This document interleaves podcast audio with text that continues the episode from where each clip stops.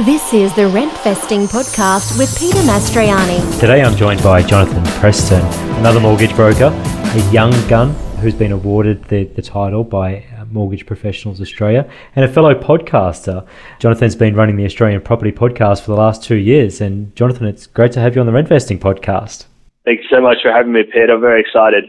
Just for our listeners' benefit, Jonathan, why don't you just share a little bit about yourself and what it is that you actually do? Yep. So uh, I will work as a broker. Also have my podcast there. I come from a financial uh, advisor and uh, I guess financial services and investing background, and um, been sort of in the game for you know ten years of, of, finance, I guess in general, and and these days, you know, I guess uh, help people's uh, dreams come true when it comes to property. Yeah. There's uh, a lot of similarities between you and I, I guess, from the podcasting perspective, working in the, same industry as well. And uh, I guess that's how we've actually come to connect. And just workshopping, you know, what an agenda could be for the conversation, I, I, I guess it's largely came to the conclusion that we should just generally talk about shop and, and really inform listeners out there what's actually happening behind behind the scenes from a broking perspective in order to to get a deal done these days. So, just explain a little bit about uh, your business, Jonathan, and, and the types of individuals that you're working with, and and perhaps the type of common scenarios or deals that um, you're getting through. Mm-hmm. So, I work with home loan experts, and I guess. Uh, a big portion of our business comes through online and really, we see a lot of stuff that uh, people, you know, they've applied with other banks or brokers and they were declined or, or, you know, not given the outcome they wanted. And so, uh, they come to us, you know, in the time of need. And, you know, I guess the good thing with that is that we get challenged with a lot of the hard scenarios. Uh, and so it puts us in a good position in terms of, uh, you know, having a sort of very broad understanding of the overall uh, credit situation and, and where we can place things. A big portion of what I do, you know, is sort of investors, uh, first home buyers and self-employed. So that's mostly what I see, but we do, I guess, get a full spectrum of everything because so much of the, uh, you know, the business is coming through that online space, which doesn't discriminate, if you will. Yeah, again, not dissimilar. Rentvestors, self-employed, and sophisticated investors, and uh, you know a lot of highly complex scenarios that um, uh, are not going to fit or be uh, to the taste of, of, of every lender that, that's out there. How, how are you actually navigating the, the policy landscape at, at this point in time? What are you actually seeing? I mean, things are definitely uh, a lot of changes from the last year or so. You know, has really been the headline in recent times you know, they've obviously come in and wanted to put the brakes on sort of investment lending, if you will. And so we've seen sort of a big, you know, change in that regard. And I guess that's kind of uh, news that a lot of people have heard of. But another point I do want to mention we've been sort of seeing recently is that uh, policy exceptions have gotten a lot tighter as well. We recently got some stats from uh, one of the banks there uh, that uh, they used to do about 24% of deals uh, with an exception to policy, and I understand that figure has come down to around 2%, and I believe that that uh, is probably likely to be consistent with other banks as well. So where things we were able to squeeze through policy uh, with an exception, you know, in former years, uh, that is another, I guess, headline theme we're seeing alongside APRA at the moment that uh, it's certainly getting a lot harder to get the banks to fit outside of policy uh, in, in, general. Yeah. Yeah, I, I, get that quite regularly as well. No, it's outside of policy. No, it's outside of policy. we, we can't do that. A big area that uh, uh, I've I've come to see, particularly over the last 12 months, and and it's important to frame that there's been a lot of noise, I think, in the marketplace, which is primarily focused around the rate differentials and from a pricing perspective on a P&I loan versus an interest-only loan and mm-hmm. also the, the squeeze that's happening around interest only lending. However, I mm-hmm. think the uh, the main agenda has been to limit individuals' borrowing capacity, bringing in mm-hmm. you know a more stringent assessment process, be that through less restrictions to policy deviations. Also, seeing a huge focus now around living expenses, a heap of scrutiny that's taking place on the actual request of seeing, you know, the last three or, or six months worth of statements on your day-to-day transactional account or, or, or credit cards accounts. And if it's an LMI deal and they're really running the ruler over it, they'll want to see the full 12 months, which is extraordinary because they're going into that much depth to really check your account conduct. Mm-hmm. Agree. And I think, uh, you know, just to give both of us a bit of a plug, I think now perhaps more important than ever to, to be with a broker because there's so, such a difference in, uh, in the lenders and what they're looking for. And if you don't sort of choose the right lender and position it right, uh, you could be uh, putting yourself in for a world of pain. Yeah. Absolutely. Not only to give the businesses a, a plug, but I think it's important to, to realize that whilst you may see you know, advertise rates um, that are potentially clickbait, it's quite likely that that product may not be suitable for you, or, or like as you were alluding to, you may not actually qualify for it. Hundred percent, hundred percent. I think uh, you know the sort of stuff you see on TV and all this kind of thing. You know, you may very well qualify for that if you're sitting under 80 LVR. You know, you're looking at PAYG applicants. You can service at a high assessment rate and you know you've got you know minimal personal debt. You could give three, six months of transaction statements and everything that's squeaky clean. If you can fit all that criteria, then for sure, you know there's a lot of you know smaller banks that are going to very aggressively price uh, to win your business. But you know a lot of people really don't fit perfectly in that, whether it be, you know, LVR, they've got a few properties, servicing is a thing, or they've got, you know, properties they own with someone else, so we're going to come and reduce it, or perhaps there's self-employment or new casual employment. So I think, um, you know, from the outside, the industry looks so consistent because the banking products are so similar. But when it comes to actual policy and positioning and what lenders can actually look at, I'm just seeing that everything's a, you know, so different, and, and I'm sure you're seeing the same things as well. No, it's a good point because the products the products are similar on the basis that there's three three main products. You've got your basic product, you've got a package product or, or a line of credit type facility. And underlying every loan there's, you know, three aspects to, to that loan being how much debt you actually take on, so, so that principal component, how long it actually takes you to pay back that debt, so that the time of the loan, and the last is the interest rate that's going to be applicable. The difference between all of those different three aspects is the policy interpretation that, that banks are, are willing to play, which I think is probably where the, the bulk of the work is, is actually invested in terms of just navigating that landscape to determine where someone's rocky road situation is going to, to fit in best with what can be at best, you know, um, pretty vanilla interpretation of, of policy. Definitely, definitely. How, and I think also, go on, sorry. Yeah, I was just going to say also a big portion, I think, of both of our sort of listenerships would fall into that kind of investor category. And so, you know, it does make things a lot more complex. And, uh, you know, there is you know, in terms of like the strategy around, you know, building on, on the serviceability and being able to actually just achieve the goals, I think uh, is sort of the key theme for investors at the moment. And really, I think, you know, makes it much more important than uh, just sort of looking at a product and saying, yeah, I want that one. It's, it's actually getting the result that's been, I guess, the, the bigger hill to climb in recent times for investors. Yeah. What else are you seeing in the credit assessment process?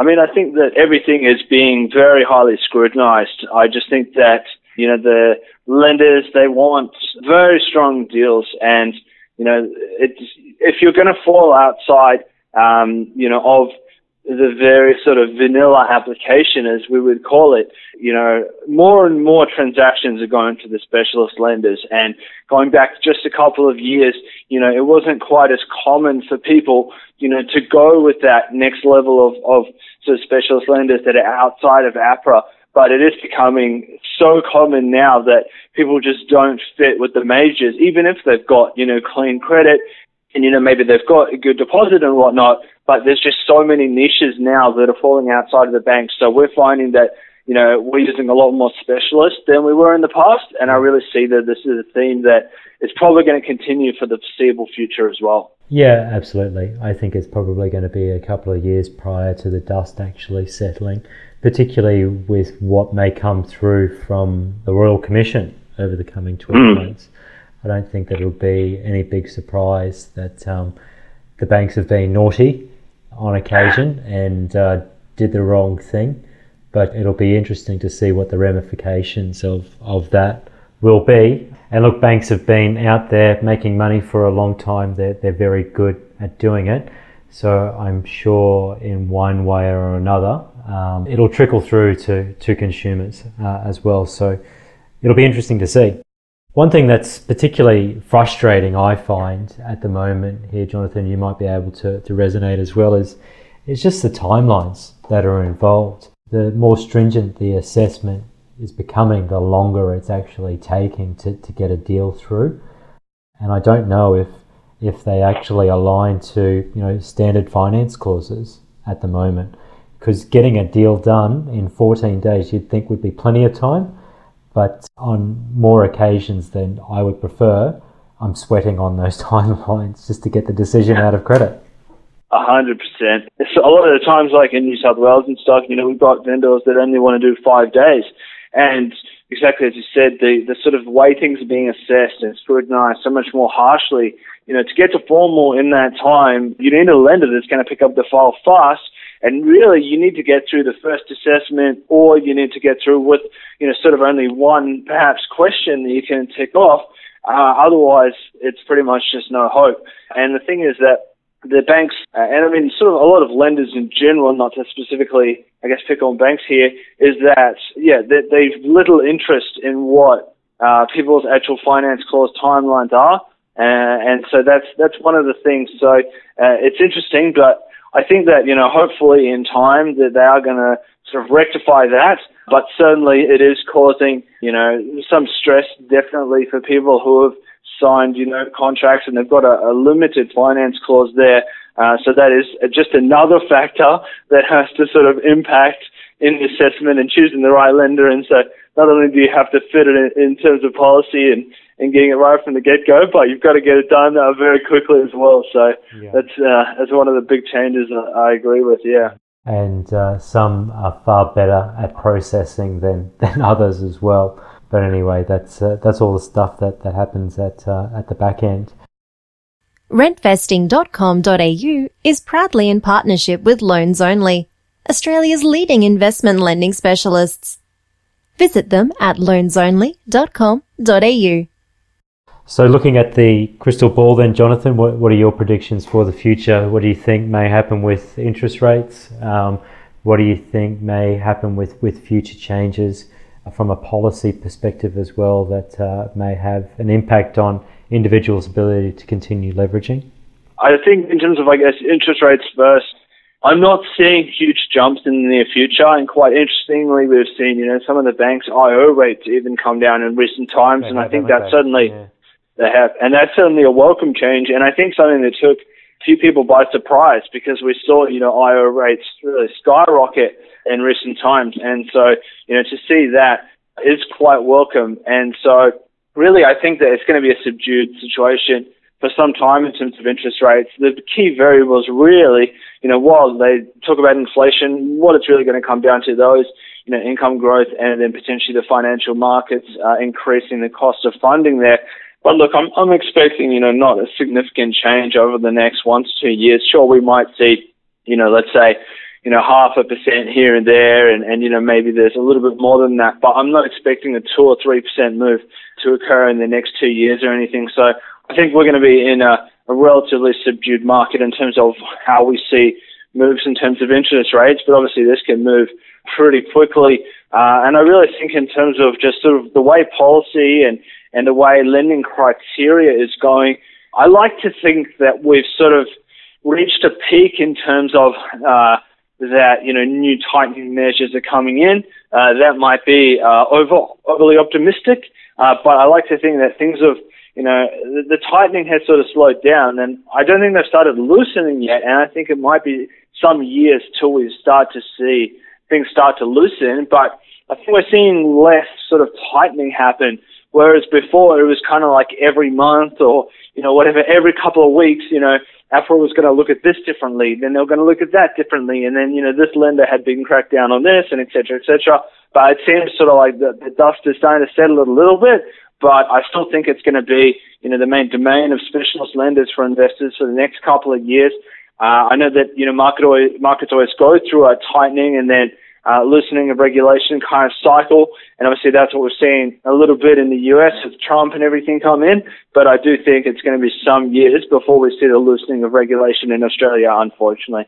Yeah, I think from uh, the broker channel as well. I think there's going to probably be a, a lot more compliance measures that uh, that be that will be brought in uh, regarding responsible lending um, as well and really ensuring that um, product selection or product recommendation is is going to truly be in in uh, the client's best interests as, as well, or maybe a different interpretation placed around the product not being unsuitable for, for the client's recommendations or client circumstances, I, I, I should say. So that'll be, I think that'll probably be largely a wash up of um, what may come out of the, the Royal Commission. But in terms of interest rates, yeah, I, would have to agree with you. I don't think there's going to be too much um, movement. I think uh, they're going to definitely be chasing prime lending opportunities within the owner occupied space, low LVRs, good solid PAYG incomes, you know, good good disposable income uh, through or discretionary income through their servicing calculators. They're, they're always going to attract the, the best rates. Um, and I think we've probably seen these uh, pricing reductions from an interest only perspective more recently because banks have realized they, they've overshot the mark. They put the handbrake on mm. too, too hard and they've got capacity in, in their books. Around Christmas time, there was two different lenders that I got phone calls from their BDMs directly to say, hey, Pete, you know, uh, we're not going to advertise this, but if you've got, you know, investors that have got LVRs 70% or less, we're going to give them mm. X rate. We're not going to advertise this, but um, you know, just quietly send us your business. So I, I, think there's going to probably be more of that uh, go on until they actually properly adjust and, and realize what pipeline they've got and, and how quickly they can build that capacity to sit within the parameters that APRA have now set. But, um, 100%. 100%. I think also on the interest only, you know, topic, uh, while, you know, the recent changes have been for IO rates to go up a lot, and certainly, you know, we're not seeing a reduction recently in terms of variable IO rates because the banks are sort of, you know, keeping everyone who's stuck there, uh, you know, they're keeping them stuck there. Uh, we've got to remember that I guess interest only is significantly more profitable for a bank now because it's a, it's a loan that's not amortizing. Uh, and so I remember seeing the, you know, profitability figures around that, and it's significantly more profitable for a bank to originate IO loans. Now, of course, the regulator doesn't like that, but at the same time, I think that once you sort of release the shackles, if you will, from the banks, you know, they're going to try and, you know, be as freely welcoming of interest only as possible, as long as they remain within their, you know, responsible lending guidelines. Because, you know, end of the day, you know, these are money making machines. You know, the executives got to get their bonuses. Everyone's got to make money. And fair enough, because really, you know, the banks are owned by shareholders and the vast majority of shareholders are everyday Australians through their super funds and everything. So, you know, you should want them to be profitable. Uh, obviously, as investors, you know, we've sort of got that point where we're sort of a little bit stuck in between those two, I guess, avenues. But, you know, I guess people have to always remember that it's the everyday Australian that does own those banks. Uh, so I think that that's, that's something there. And, and I do think that eventually we are going to see IO more freely available again just because it is so much more profitable for the banks to hold on their books. Yeah. Jonathan, tell us about uh, the Australian Property Podcast. How long you've been running it for, and uh, how can uh, listeners tune in? Uh, it's been a bit more than two years now. Uh, main way would be through iTunes, and you can also find it uh, at australianpropertypodcast.com.au. So uh, check it out if you've uh, got some extra time, and I'd really appreciate you tuning in. Yeah. And obviously, be sure to leave a rating and review. Yeah. 100%, but only if it's five stars. So, of course. Hey, Jonathan, thank you very much for giving up your time and sharing your knowledge and expertise. I, I know you're out there smashing it down in Sydney, so so well done to you, and uh, thanks for making the contribution to the Rentvesting podcast. I really appreciate having me on the show. Keep up the good work as well, and uh, and thanks everyone for listening. Thank you for listening in to another episode of the Rentvesting Podcast. We'll continue bringing you the latest investment strategies and news, so stay updated by subscribing to the podcast and by utilizing the free resources at rentvesting.com.au. If you do genuinely enjoy the podcast, please leave a rating and review. Mightn't seem important, however, it helps us more than you think. Here's to your investing success. rentvesting.com.au Rethink, reinvent, Rentvest.